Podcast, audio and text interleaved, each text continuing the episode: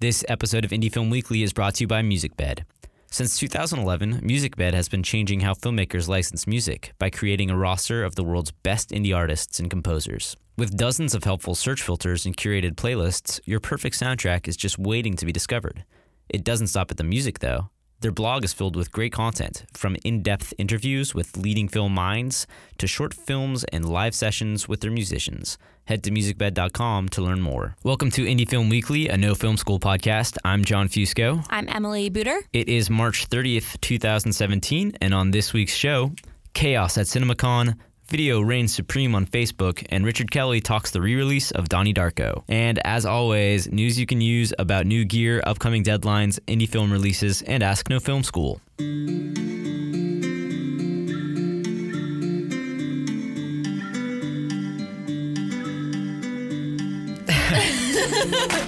was going to do a thing. We don't know how to start the show, but we'll do our best. We're not as good at it as Liz, but hey, this is John and Emily, as we said in the introduction, and we're here Lizless this week, but we're still going to give you the best show you've ever heard. We're coming at you from downtown Brooklyn, New York, and we're bringing you everything you might have missed while you were busy making movies. Yeah. That's Was that a good That's what we say. So, Liz is on vacation this week in Hawaii, and Emily and I are holding down the fort, getting through all of our South by Southwest coverage, and, just generally having a great time together. I would say, great time. Yeah, really good time. So what's been happening in the world this week, Emily, while we've been busy making our movies? Well, this week, all eyes in the industry are trained on CinemaCon, or Hollywood's annual gathering of studio and theater owners in Las Vegas. And of the many, many topics of conversation there's one that's causing more headache and ulcers than any single other. And it's basically turned the conference into a convention of chickens running around with their heads cut off. That's because this topic concerns the future of the film industry at large. Okay, so when I say theatrical windows, what do you think of? I think of a window in a Good theater. Good job, John. Is that right? Sort of. I personally imagine a dreamy home theater setup, and It has these lush red curtains, and when you draw them, you're looking at a beautiful bay window that magically turns into a theater screen at the touch of a button. Wow, what a visual imagination you have. Well, yes, but weirdly, that little reverie of mine isn't actually so far off from reality. Theatrical windows do indeed have everything to do with home theaters.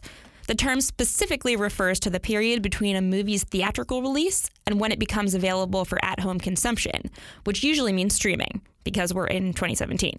In accordance with current agreements between studios and theaters, audiences have to wait at least 90 days to stream first-run releases at home.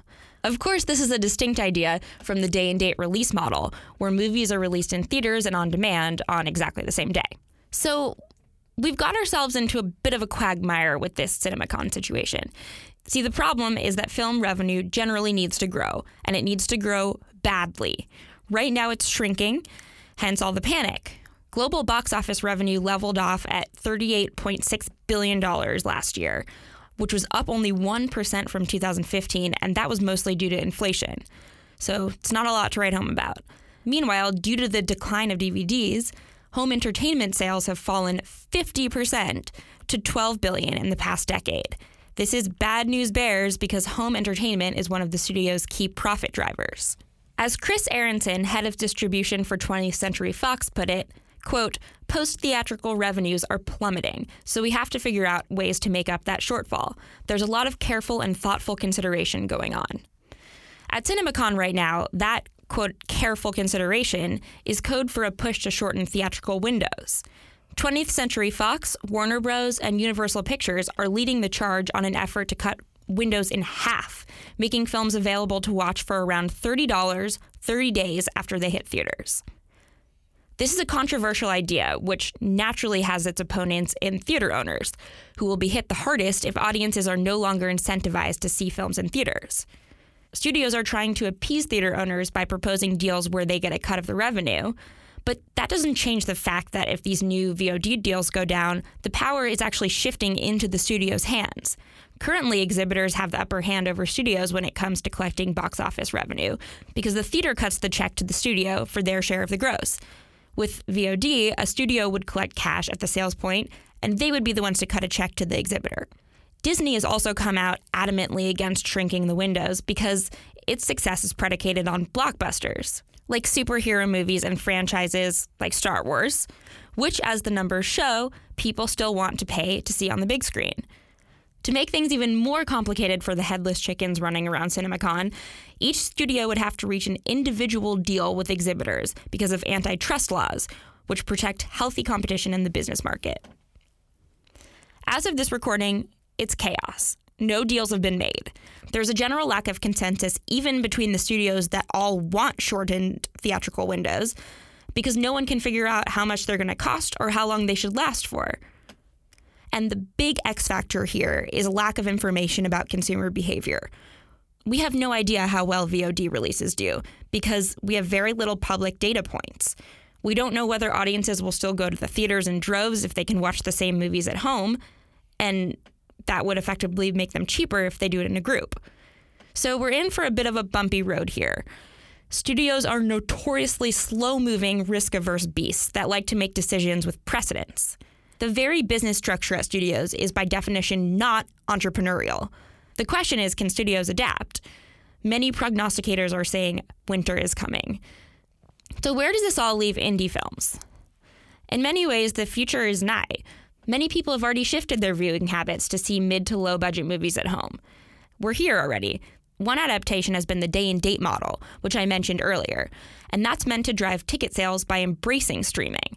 The theory goes that streaming a new indie release builds word of mouth, and that drives momentum for people to buy tickets in the movie theaters. Here at No Film School, we've interviewed many filmmakers who have had a great deal of monetary success across VOD platforms. The indie world is much more adaptive and much more resilient than we like to give it credit for. Another solution, here in New York, we've got a coterie of art house specialty theaters. Many of them, like Nighthawk, Syndicated, and the new Alamo Drafthouse, enhance the theater-going experience by offering food, drinks, and super comfy chairs. So the more you position movie-going as an event, the more attractive it becomes. Of course, we don't have access to ticket sale numbers at those theaters, but based on the fact that at least two of them have recently turned into chains, perhaps this is part of the answer for indie theatrical moviegoing. I think it would make sense for studios to actually kind of reward people for going to the theaters rather than staying at home. So like if they were going to be charging people for a group of people to watch it at home, it should be like substantially more than it would cost for someone to go to the theater alone. Do you know what I mean? So it's like they charge like $60 for someone to have the movie screening at their place, because there'll be six people with that person, right? Right. That's what Universal wants, but many people are saying that number is too cost prohibitive and that people aren't going to pay for it. But then if they don't pay for it, then they would go to the theater, so it would be sort of like a win-win situation, right? You would think, but what that would really do is just keep us in the position that we're in right now, which is people aren't going to the theater and they want to pirate movies and have them immediately accessible for download. So pirating. We're kind of, yeah. We haven't really gotten into pirating at all. Yeah. That's the other X factor. Honestly, we don't know how it's all going to shake out. I guess the question we need to be asking ourselves is, will these new glass coffins be a success? Remains to be seen. Great. That was the punchline. Great. Can you explain the punchline? I know it's harder. The joke isn't going to be as funny, but I... Well, yeah. So when you ask about glass coffins, there's remains that are seen. Oh, okay. Yeah. All right. So it remains to be seen. Yes. Or if you don't like that joke and you don't think I'm funny... Actually, my ex-boyfriend told me that joke, so shout out to him. Okay, right. Well, shout out. Now you're shifting the blame since I don't like your joke. You can also take a cue from Sony Motion Picture Chairman Tom Rothman, who said something quite direct to the CinemaCon audience after screening a clip from Blade Runner 2049 on Monday night. And what he said was, quote, "Netflix my ass." I like that better. Yeah. So, like, if it was, how will it shake out? I guess the better question is... Netflix my ass. Will you Netflix my ass? Yes. The answer to that is, I don't know. And moving on to our next bit of news, a recent study that Facebook performed found that users find video 5 times more engaging than images. So as we all know, Facebook has quickly become the place on the internet for exhibiting video. There's tons of places out there, Vimeo, YouTube, what have you, but Facebook has this whole native thing now too, and they actually sort of prioritize the videos that are uploaded into Facebook natively. So it really depends on if you have the right sort of following. If you have like an established following in place, then this seems like a pretty good strategy. But if you're just trying to get noticed, it doesn't hurt to put like videos on as many platforms as you can. But we're going to focus on Facebook for now. Last month, its top 10 publishers alone raked in 17.8 billion views. And again, these are like larger publishers in the sense of video-heavy publications like Unilad, Lad Bible, Tasty, which does like short food videos, and The Dodo, which does all these puppy cute animal videos. So it's not surprising that these are the top 10 publications and that they're raking in this many views. But Facebook was determined to find out if there was a scientific reason for why their users are more actively engaged with videos. So they recently conducted a study of participants in the UK and UAE and discovered people in those regions of the world gazed at video content on Facebook and Instagram 5 times longer than they did static content. This study derives from an experiment where people's eye movements and facial expressions were tracked as they scrolled through their personal feeds. This was followed up by interviews about the role video played in each participant's life.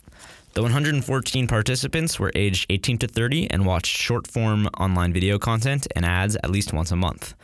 And based on the data that they found from the experiments in the study, Facebook discovered that 64% of UK participants increased their video viewing over the last year alone, and 79% of UAE participants said their video intake has increased over the past 12 months. So Facebook went ahead and tried to find the factors that attributed to this increased popularity of online video watching, and they say that smartphones, shorter attention spans, binge watching, the importance of context, and the thrill of novelty are very important for online video creation. Speaking of novelty, that's not a very novel finding. No. I don't think we needed science for that. But, you know, we can't really hit the hammer on the head hard enough with this stuff just because it's so sort of mystifying, and it's so hard to really get a gauge for how your video is doing online.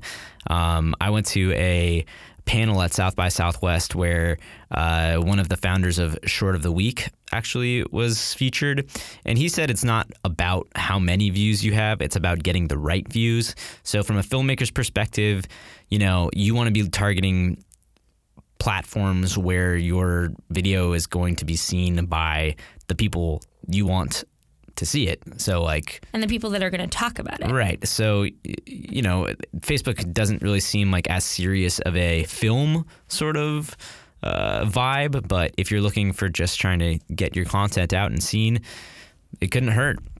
At least for promotional material too. Mm-hmm. So in light of this development, the website that I found this story on, Tubular Insights, recommended that video publishers focus on mobile content, harnessing the power of Instagram, whatever the hell that means. Our intern will tell us, though, soon, I think. Look out for more Instagram posts of our faces. Keeping your content short, of course, and trying new video formats, which we are seeing a lot, actually, from distribution companies and studios that are actually making 4:3 trailers now so that you can watch your trailers in vertical on your phone.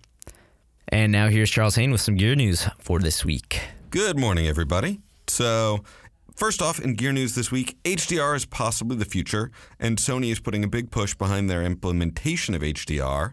They use hybrid log gamma, otherwise known as HLG, and they do a proprietary flavor of HLG using their S-Log, which is a gamma that most of you who've shot Sony cameras in the last decade or so should be familiar with.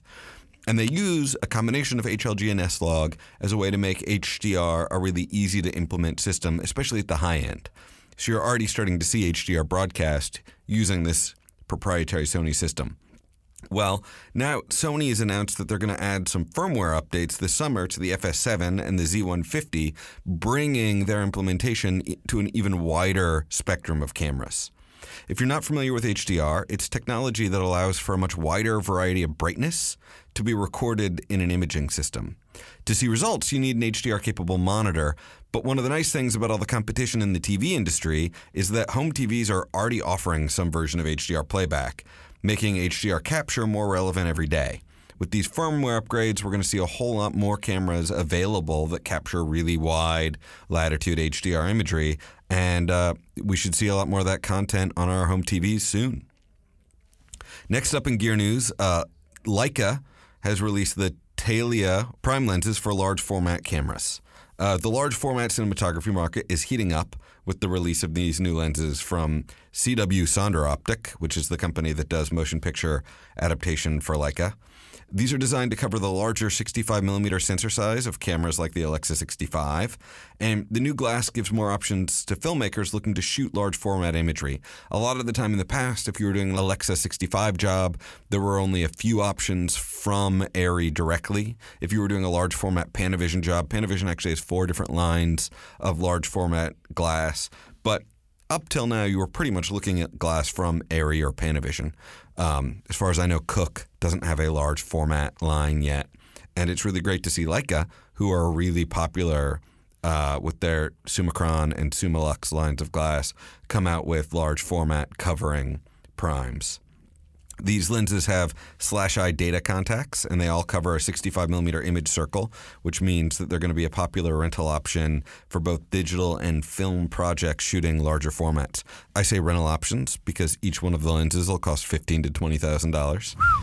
Yeah, that was a perfect whistle, John. I'm good at whistling.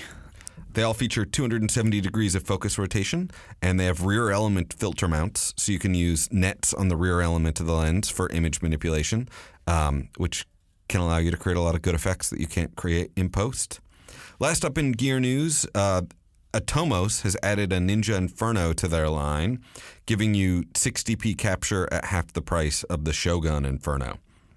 So, the Ninja Inferno from Atomos is custom-made almost for working with the GH5. The GH5 does 10-bit recording, but it doesn't let you do 10-bit at 60 frames a second. You go down to 8-bit for that. If you want to do 60 frames per second and capture 10-bit 422 in 4K, you need to go to an external monitor, and the Ninja Inferno is a really great option at under $1,000. So when you compare it to the big brother, the Shogun, which is around twice as much, the features Ninja is missing are internal RAW recording and SDI inputs. So if you're working with bigger cameras, you might want to invest in something like the Shogun. But if you are working with GH5 or other popular cameras that only have HDMI out, the Ninja Inferno is a really great option at this price point. It uses the same 1500 nit high brightness display as the Shogun, so this is HDR ready for cameras that are capable of giving out an HDR dynamic range, and it's going to open up a lot of cool slow-mo possibilities for GH5 shooters and others. Great. Thanks, Charles. And we'll be heading to NAB in a few weeks, so Charles will be joining us for that. Woo-hoo. And we'll have all that news on all the latest gear coming out. We came out with like 100 videos last year, so stay tuned for that in a few weeks. We're going to take a break right now, but we'll be right back with Charles for this week's edition of Ask No Film School. Life happens in 360 degrees, and now on Vimeo.com, so do your videos. Now you can upload, watch, and even sell your 360 videos on Vimeo. Vimeo 360 means immersive eye candy, immersive adventures, and immersive storytelling from the world's best filmmakers. Plus, Vimeo has tons of helpful resources for all experience levels. You can learn how to shoot, how to edit, and even get roundups of the best 360 video gear. Join the new home for 360 video at vimeo.com/360. And we're back. All right, Charles. This week, Voldemort Pross asks, "Hey guys, here's my scenario. My girlfriend is a wedding planner, and we will be scouting new venues soon. We want to film her walking around, checking out the premises inside and outside, so I'll be filming her with a Lumix G7, and she will be commenting something along the lines of, 'Oh, here we have a nice pool, and the garden is quite spacious to have barbecues. The bedrooms are in the style of blah, blah, blah,' and so on. We might also throw a couple of interviews with the owners into the mix." So here is where the real question starts. What kind of microphone would I look for? Do I want something attached to the camera or something attached to her recording to a separate device? I'm after something that's easy to use, as it is our first recording ever. So Charles, what kind of mic situation do you think this guy should use? All right, well, that's a great question. An on-camera mic would really only work as a backup. It's always worth throwing like a $100 on-camera mic on your camera so that you've got something getting better than the internal mic. But when you've got moving subjects and if your camera's not directly next to someone's face all the time, that audio really only serves as like an emergency backup. It's never going to be the clean, crisp audio you're used to hearing. What I think you want is a wireless lavalier. Your subject, your girlfriend, is going to be walking around a lot, and you're not going to have the manpower to bring out a boom operator, so a wireless lavalier is going to let you record her dialogue cleanly. A lav, if you haven't worked with one before, is a tiny microphone you hide somewhere on her body, usually under her shirt, using tape or clips. It will run a tiny little wire to a transmitter, then that'll send the signal wirelessly to a receiver that you mount on your camera and wire into your camera. You could use a unit that records on her body, but I recommend against it for two reasons. One, if you do that, you're then going to have to worry about syncing it up later, which isn't super hard, but it means you're going to have to use a clap slate to have a sync point. And with the run-and-gun style production you're doing, it doesn't seem like that's likely to be useful. Worse, you can't monitor it in real time. With a lavalier, you really need to be listening as you go to make sure the mic hasn't fallen down, isn't rubbing on the fabric of her shirt, and you're getting the audio you want. Another option would be giving her a handheld microphone that she's talking into, and then if you're doing an interview, she can point that handheld at the person that's being interviewed. The problem with that is it's going to start to feel a lot like an 80s newscast, and I don't think it's going to fit the like glamorous wedding vibe you're going for. If you go lavs, for an interview, you could then use a separate handheld mic for the person she's interviewing, or you could use a separate lavalier for whoever's being interviewed, running that into the camera as well. There's a lot of great articles on lavaliers in No Film School, so look through the archives, and good luck. It sounds like a lot of fun. Awesome. Great response, Charles. My pleasure. See y'all at NAB. Woo. And here's some movies coming out this week. On Amazon Prime Instant, you can start watching There Will Be Blood as of April 1st. It's hard for me to pick a favorite Paul Thomas Anderson movie, but if you literally grabbed a gun and put it to my head and forced me to, I might have to pick this movie. And thank God you did, because it's objectively the best one. You think so? Objectively? Objectively. You really think that it's much better than any of his other films? Yes, I think it's a freaking masterpiece. Why do you like it so much, if you don't mind me asking? Oh, sure. It's one of the most cinematic movies I've ever seen. Totally. The cinematography is incredible. The performances, especially from Paul Dano, I will never forget his performance in that movie. And, of course, Daniel Day-Lewis. And the story is so deeply American and so epic. Yeah, especially now. It's deeply American. It's my favorite Paul Thomas Anderson movie because Daniel Day-Lewis just gives one of the best performances of his career and therefore really one of the greatest performances of all time because he is one of the greatest actors of all time. He plays a turn-of-the-century prospector named Daniel Plainview who will stop at nothing to make his fortune and take people's milkshakes from them. It's a dark, spiraling, and beautiful character study, also featuring Paul Dano, as you said, and really was what was like a career-making role for him. He was pretty good in Little Miss Sunshine, but this was his like, whoa, that guy can actually fucking act. Coming to Netflix March 31st is Charlie McDowell's sci-fi The Discovery, which the streaming giant picked up out of Sundance earlier this year. You might be familiar with McDowell's previous work. If you saw The One I Love, it starred Elizabeth Moss and Mark Duplass as a couple whose weekend getaway turns into a surreal exploration of their crumbling relationship. The Discovery has an exceedingly darker premise. It's about the afterlife, which has just been confirmed, and people are taking their lives in droves to get there. The problem is no one knows exactly what it entails. They just know that there is some sort of life after life. The film is an existential, humanistic sci-fi, starring Rooney Mara and Jason Segel as strangers who fall in love amidst all the chaos. Robert Redford plays the debatably evil genius who discovered the afterlife and is intent on perfecting our ability to understand it, no matter what the human cost. That sounds like a really awesome movie. I think you would love it, John. Yeah. It's right up your alley. And you know, like, it's always great seeing Robert Redford play either like an old nice guy or an old like mean guy. He's equally great at both. Yeah.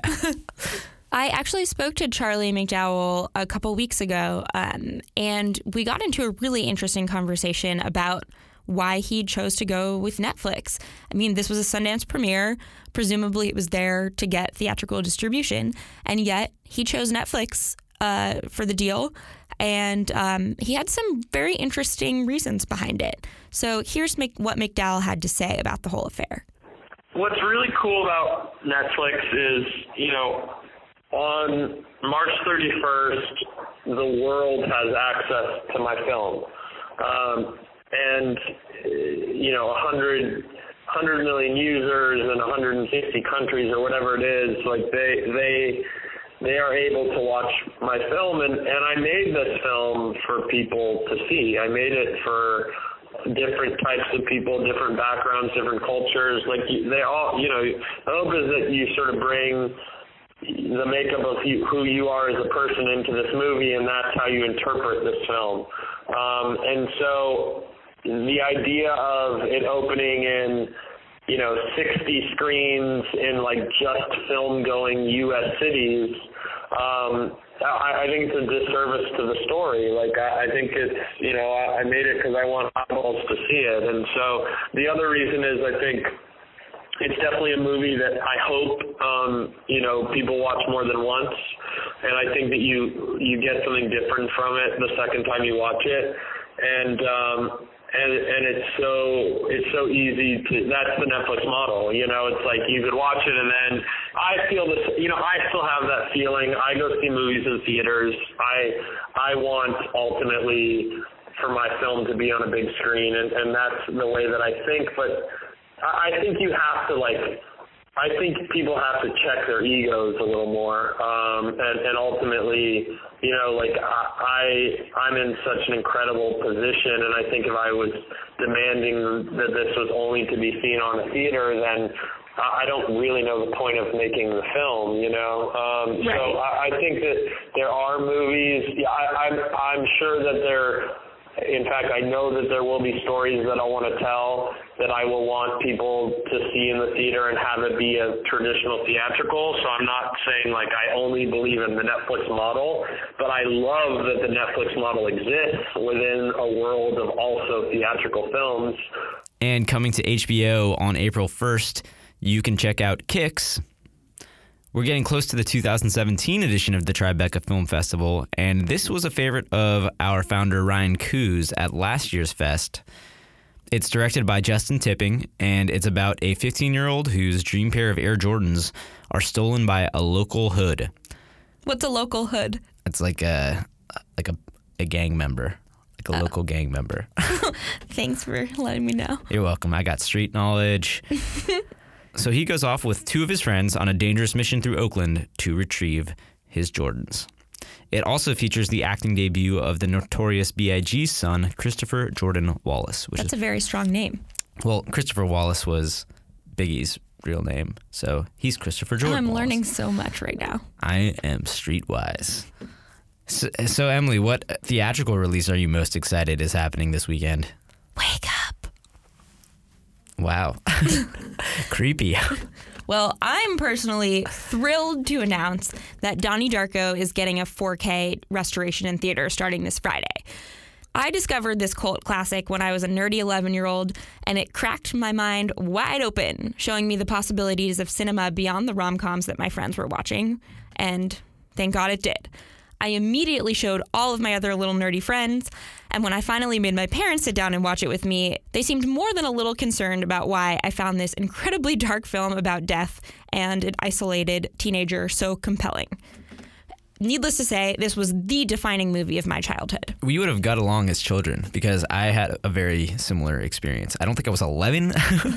That's like a little young, but maybe when I was in high school, like I found it and then I showed all my friends it. Like I made them all come over and watch it. And then we went to this girl's house that I liked, and I was like, let's watch Donnie Darko.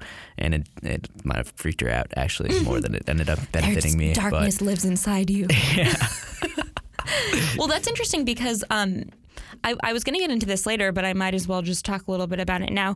It is a cult phenomenon, and when it first came out, it completely flopped. Like, it premiered at Sundance. Nobody dared to touch it because the script was so original and the film was incredibly genre-bending, and distributors had no idea what to do with it, so it didn't get picked up. And when it finally did, after the festival, it completely flopped at the box office. Like, complete flop. But nobody can ever doubt my commitment to Sparkle Motion because I've seen the film more than 50 times. In case you're unfamiliar with this legendary movie, it takes place in October of 1988 when Donnie Darko, an isolated and incredibly smart high schooler, is visited by a menacing silver rabbit who tells him the world will end in 28 days, 6 hours, 42 minutes, and 12 seconds. In his quest to understand the rabbit's message, he discovers that he can use portals to travel through time, and he eventually learns, sadly, that every living creature on Earth dies alone. That's all I'll say, because if you need it explained anymore, you better turn this off right now. Go buy tickets to this movie in theaters. Otherwise, go suck a fuck. Nice. Last week, I had the pure pleasure of speaking to Richard Kelly about the re-release. Kelly miraculously made this movie at the age of 25, fresh out of USC Film School. As I said before it came out, it was a major flop. He thought that the movie was DOA, but its cult success taught him some very interesting lessons about the nature of being a daring filmmaker. Here's Kelly on what he learned from the whole Donnie Darko experience. The knock against this movie coming out of Sundance was that it was impossible to market, or that it was just unreleasable, or that it was incoherent. It was just, no one knew what to do with it. You know, it was just like this sort of weird thing that no one knew what. They didn't know how to sell it. They didn't. They just. It was just unique and bizarre and disturbing. It was also, you know, it was right after the Columbine massacre. Really, it was a lot of that feeling of people saying no to the movie because they thought it was very troubling. You know, we have a teenage kid who fires a gun. That was not something that made people feel comfortable. And it's not intended. It's meant to be disturbing. It's meant to be very troubling. But at that time, people were not enthusiastic about distributing something like this into the marketplace. They felt like it was destined to fail. And it was ultimately destined to fail, and it did fail. But time heals wounds, and any film is going to ultimately be judged in eternity. You know, it's gonna be judged far, far beyond the lifespan of the filmmaker who made it. You know, so I think this film just needed time to marinate, and people needed to take their time with it and then discover it and then tell their friends about it, you know? So it was just, it was the path that it needed to take for whatever reason. And, you know, it would be nice to have big box office success and to have an opening weekend with a really high per screen average. You know, that's never happened to me, but I'm still working away here, and we'll hopefully, you know, maybe on the next one, we'll have some box office success so I can make more of these in quick succession, and there won't be, you know, years that go by. But listen, I'm grateful for these opportunities, and I don't take it for granted.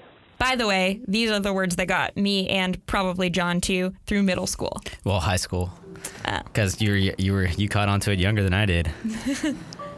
Well, I'm really glad school was flooded today. Why is that? Because you and I never had this conversation.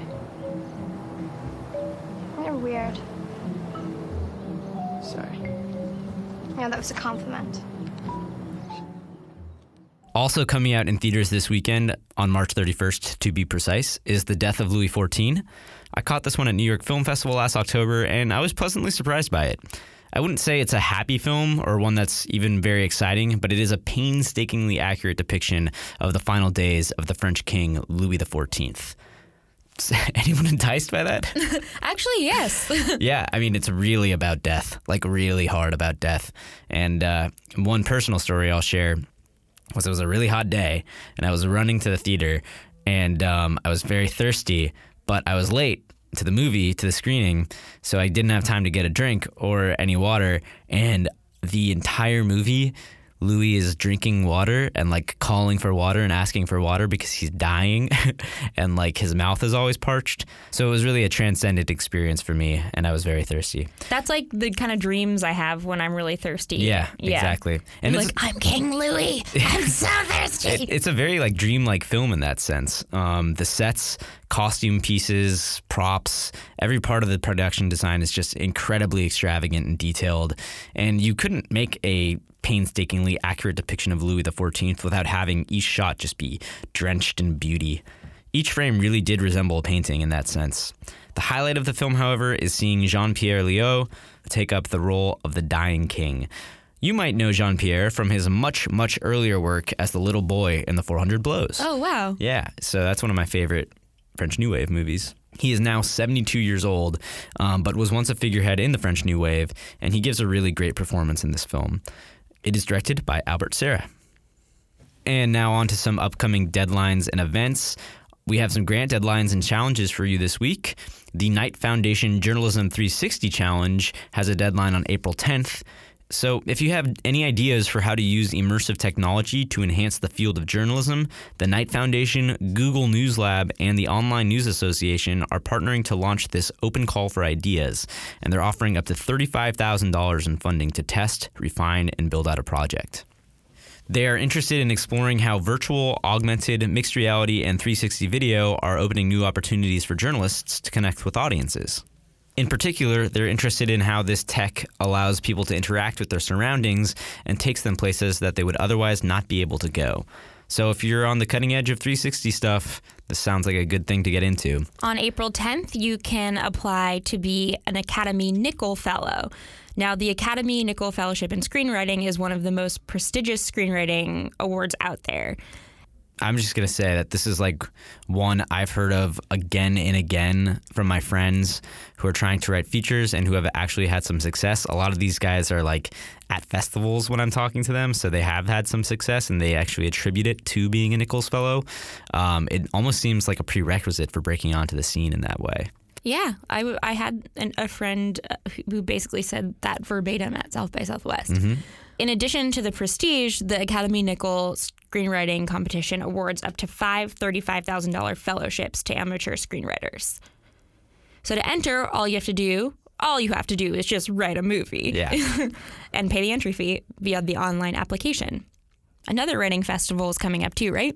Yeah, the Slamdance writing competition has a deadline on April 10th as well. Not as prestigious as the Nichols Fellowship, but it's a nice little festival, Slamdance, and it takes place every year in Park City at the same time as Sundance. They welcome screenplays in every genre or any topic from anywhere in the world. It's a competition program, and it has 4 categories and gives awards to the top 3 of each, plus a grand prize. Also, every entry gets feedback. That's a great plus. Uh-huh. And now moving on to some festival deadlines. The Leeds International Film Festival has their early bird deadline on March 31st. This festival takes place in the United Kingdom, in Leeds, from November 2nd to the 16th. And if you're all, why Leeds? Well, you should know that the world's first moving images were shot in Leeds in 1888 by Louis Le Prince. I'm so glad we asked why Leeds. Yeah, why Leeds? Another reason why Leeds is because the fest has been running for 31 years and is a qualifying event for both the Academy Awards and BAFTAs. It presents 9 national and international competitions for short films with total cash prizes of over $5,000. On April 1st, the early bird deadline is happening for the Cork Film Festival, which takes place in Cork County, Ireland, from November 10th to the 19th. So, if you wanted to, you could feasibly attend both of these in November if you were trying to do a little festival circuit of the UK. This one has been running for a whopping 62 years and is also an Academy Award qualifying festival, as well as being a BAFTA and European Academy Award qualifying festival. Back on American soil, Doc NYC has a deadline of April 7th. It takes place in New York City from November 9th to 16th. It's also an Academy Award qualifying event. And this is America's largest documentary festival, and it is huge. Hundreds and hundreds of films play at this festival. It takes place at some really great venues like the West Village's IFC Theater, Chelsea's SBA Theater, and Sinopolis Chelsea. It also includes the fantastic Pitch Perfect pitch event, where selected projects will be given 10 minutes to pitch, including a trailer or a clip, and 15 to 20 minutes of feedback from an industry panel as part of the industry programming. If you've got a short film you're looking to get into festivals, one of your best bets outside of the main Sundance South by Southwest circuit is the Palm Springs International Short Fest, which has a deadline of April 1st. This is the late deadline, so get your short in quick. It takes place from June 20th to 26th, and it's a 7-day competitive festival that screens approximately 330 films from 47 countries in a series of 90-minute programs. In a step we've seen from many short fests of late, the festival no longer prioritizes premiere status when selecting films for competition, so keep that in mind.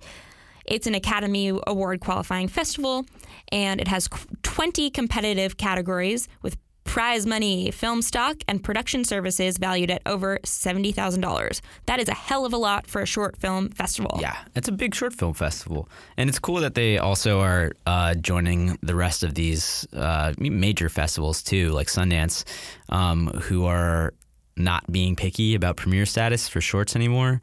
So you can just put your shorts up online and not have to worry about whether or not you're going to be selected for a festival or not, which is great.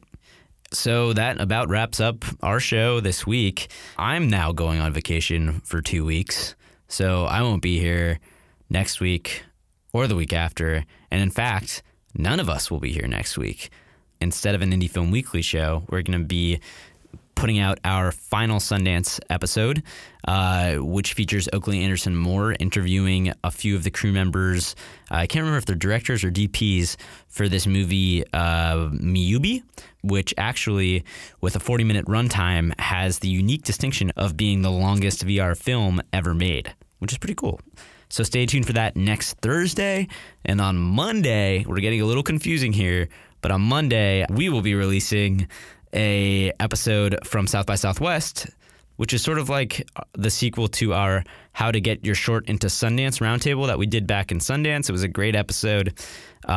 This episode is How to Get Your Midnight Short into South by Southwest. So it's me talking to a bunch of directors and producers. We all get together to sort of talk about our experiences and the steps that they took to get their midnight short into South by Southwest. And we also have a nice discussion about what it means to be a midnight short and stuff. So it's really great. It's a good episode. Stay tuned for that on Monday. Keep in touch. Feel free to quote Donnie Darko at me, at EL Booter. Yeah, and I am at Jim_John_Jim. Jim. That's only you. It's kind of nice when it's just one person. It's not as overwhelming. Remember to subscribe to the No Film School podcast on whatever podcast platform you prefer.